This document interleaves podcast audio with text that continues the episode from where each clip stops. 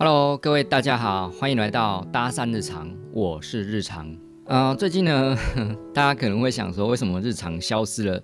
好一阵子了？那是因为日常呢跑去学习程式语言的课程了。那在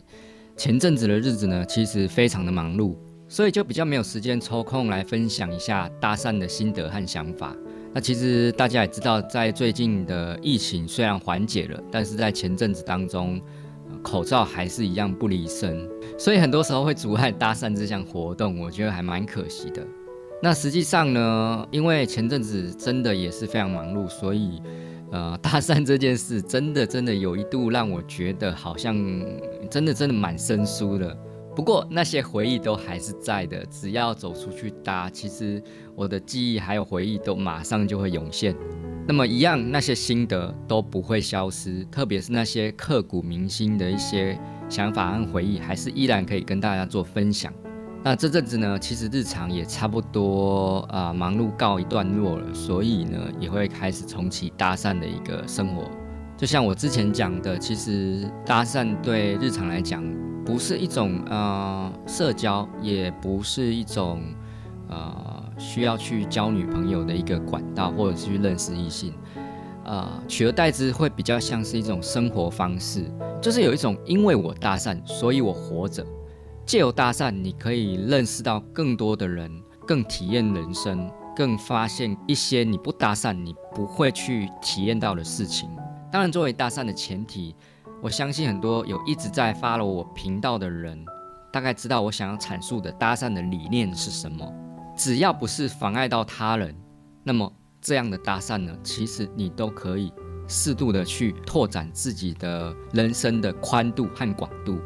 那么因为日常的课程已经告一段落了，所以之后日常会尽量抓时间出更多的单集来分享我搭讪的经验还有想法。那更多的是我之后会继续搭讪，然后分享更多即时的一些想法，还有最近搭讪的一个风气大概是怎么样子。那就有请大家拭目以待喽。好，那我们赶快进入今天的主题。为什么女生会接受搭讪？那么这个主题呢，其实在之前的单集里面多多少少都有提到，但比较没有正式的列为一个主题来做探讨。那么女生为什么要接受搭讪呢？其实这是每一个搭讪新手并没有去深刻的去思考这样的一个问题也好，还是说这样的一个嗯方向也好，就说。大部分的新手在搭讪之初，可能都是看别人成功之后，他就觉得，诶，自己可以尝试看看。那么他们会把很多成功的因素归咎在于，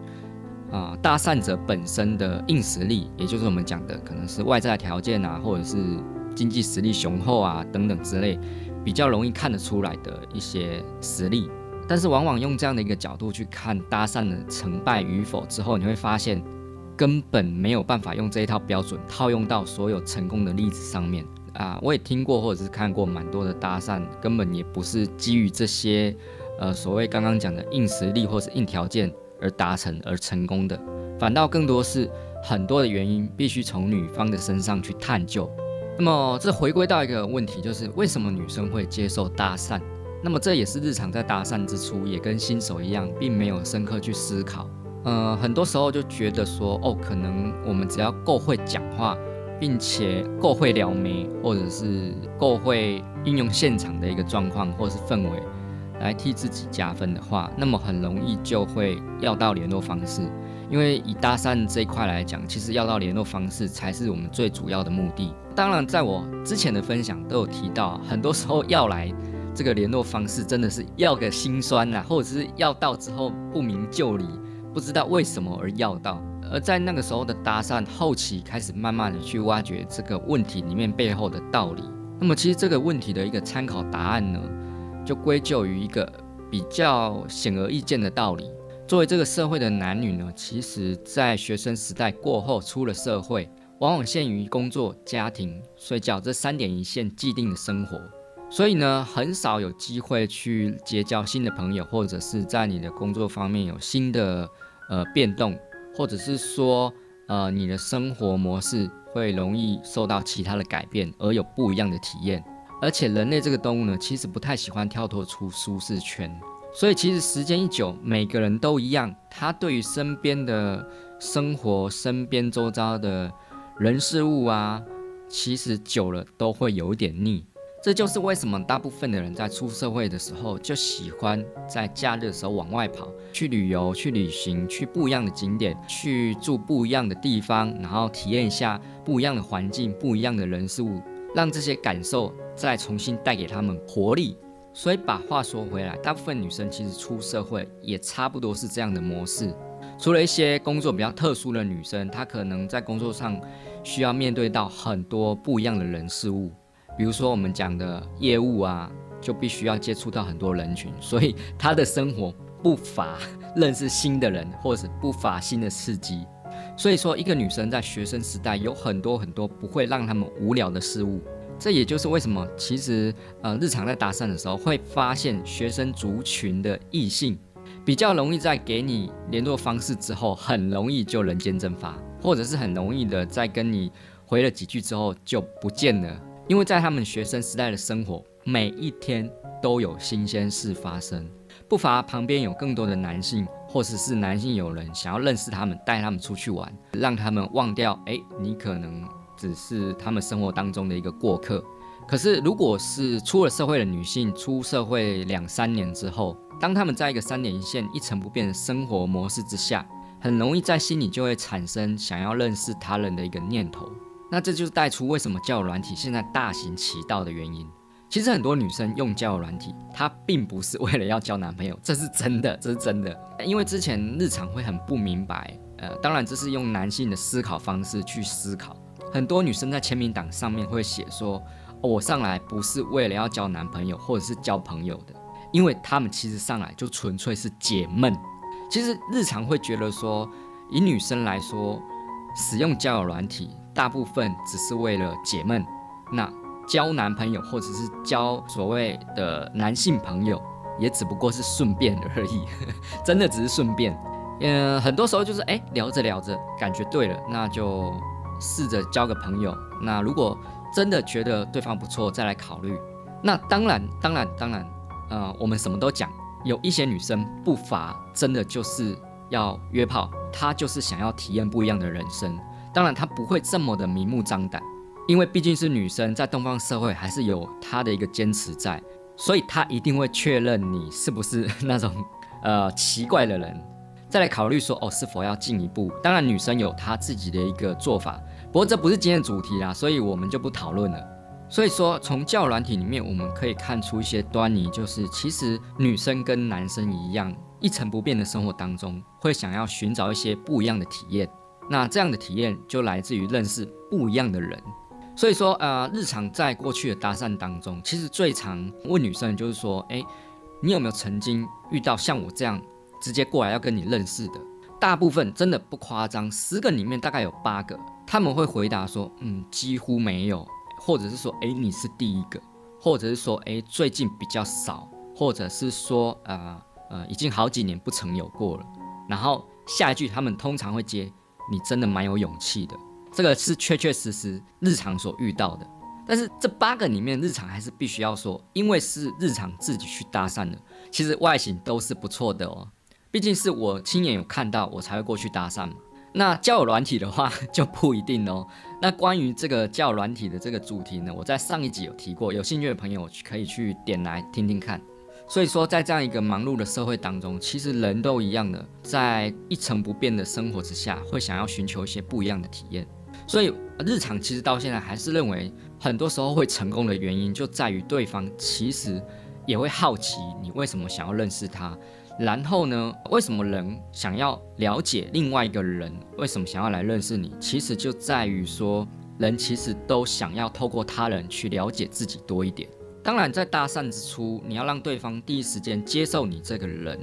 呃，甚至于引导到他开始想要去了解你为什么想要搭讪他，或者是单纯的直接不把你认为是坏人，然后开始开启一种认识朋友的模式，这就是看你怎么去搭讪。但是当只要突破你不是坏人这一层偏见之后，其实大部分的人呢，真的会想要去了解这个搭讪的人啊。我说大部分的女生会想要了解这个搭讪的人为什么想要来认识你。其实其实啊，日常会觉得有一层因素是在于他们内心早就渴望想要有认识不一样的人，体验不一样的想法或者是生活。所以当女方确认你不是坏人之后呢，她会反过来对你好奇，因为他们的生活就是一成不变啊。今天有这样的一个突发事件，其实如果如果搭讪者他的一个实力够的话，会让女生想要了解他。但是日常往往听到身边搭讪的，都会把成功归咎于哦，比如说自己外在条件，或者是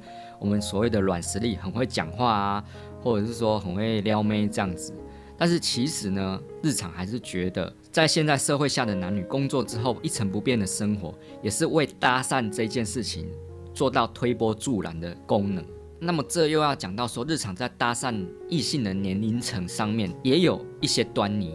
啊。刚其实日常有讲过，学生族群。我们讲的大概大学哈，因为日常其实觉得，呃，高中生真的太小了，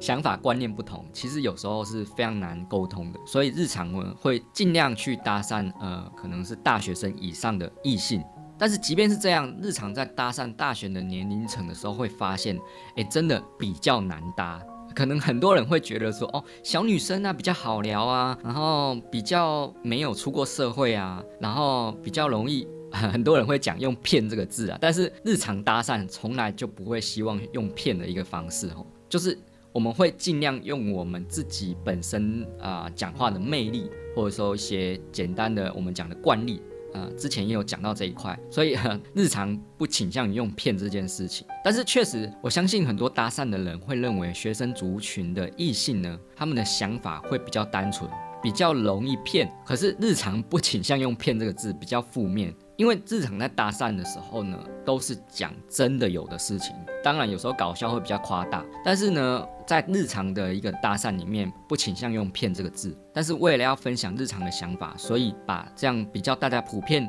的用字遣词拿出来，跟大家做一点讲解和分析。嗯，其实不然哦，学生族群的一个异性呢，他们因为从小到大就被教育着不要跟陌生人说话，这也是我们。东方社会主流的教育思想，所以再加上人对于未知的事物会感到恐惧，迎面而来的搭讪者呢，其实下意识大家都是直接拒绝的。这样的一个现象呢，更体现在于学生族群的异性，而且真的经常屡试不爽。但是就是因为这样，就不去搭讪大学生的异性吗？也不然哦，毕竟以日常的搭讪量来讲。还是有成功过啊，所以不要给自己设限。只是日常在讲，以一个几率来讲呢，确实学生族群的异性比较难搭。除了说他们身边的生活已经够丰富多彩多姿了，每天都有一堆别系的男生要认识他们，甚至于是说他们自己班上就已经有各种活动了。你的搭讪对他来讲，只不过真的是一枚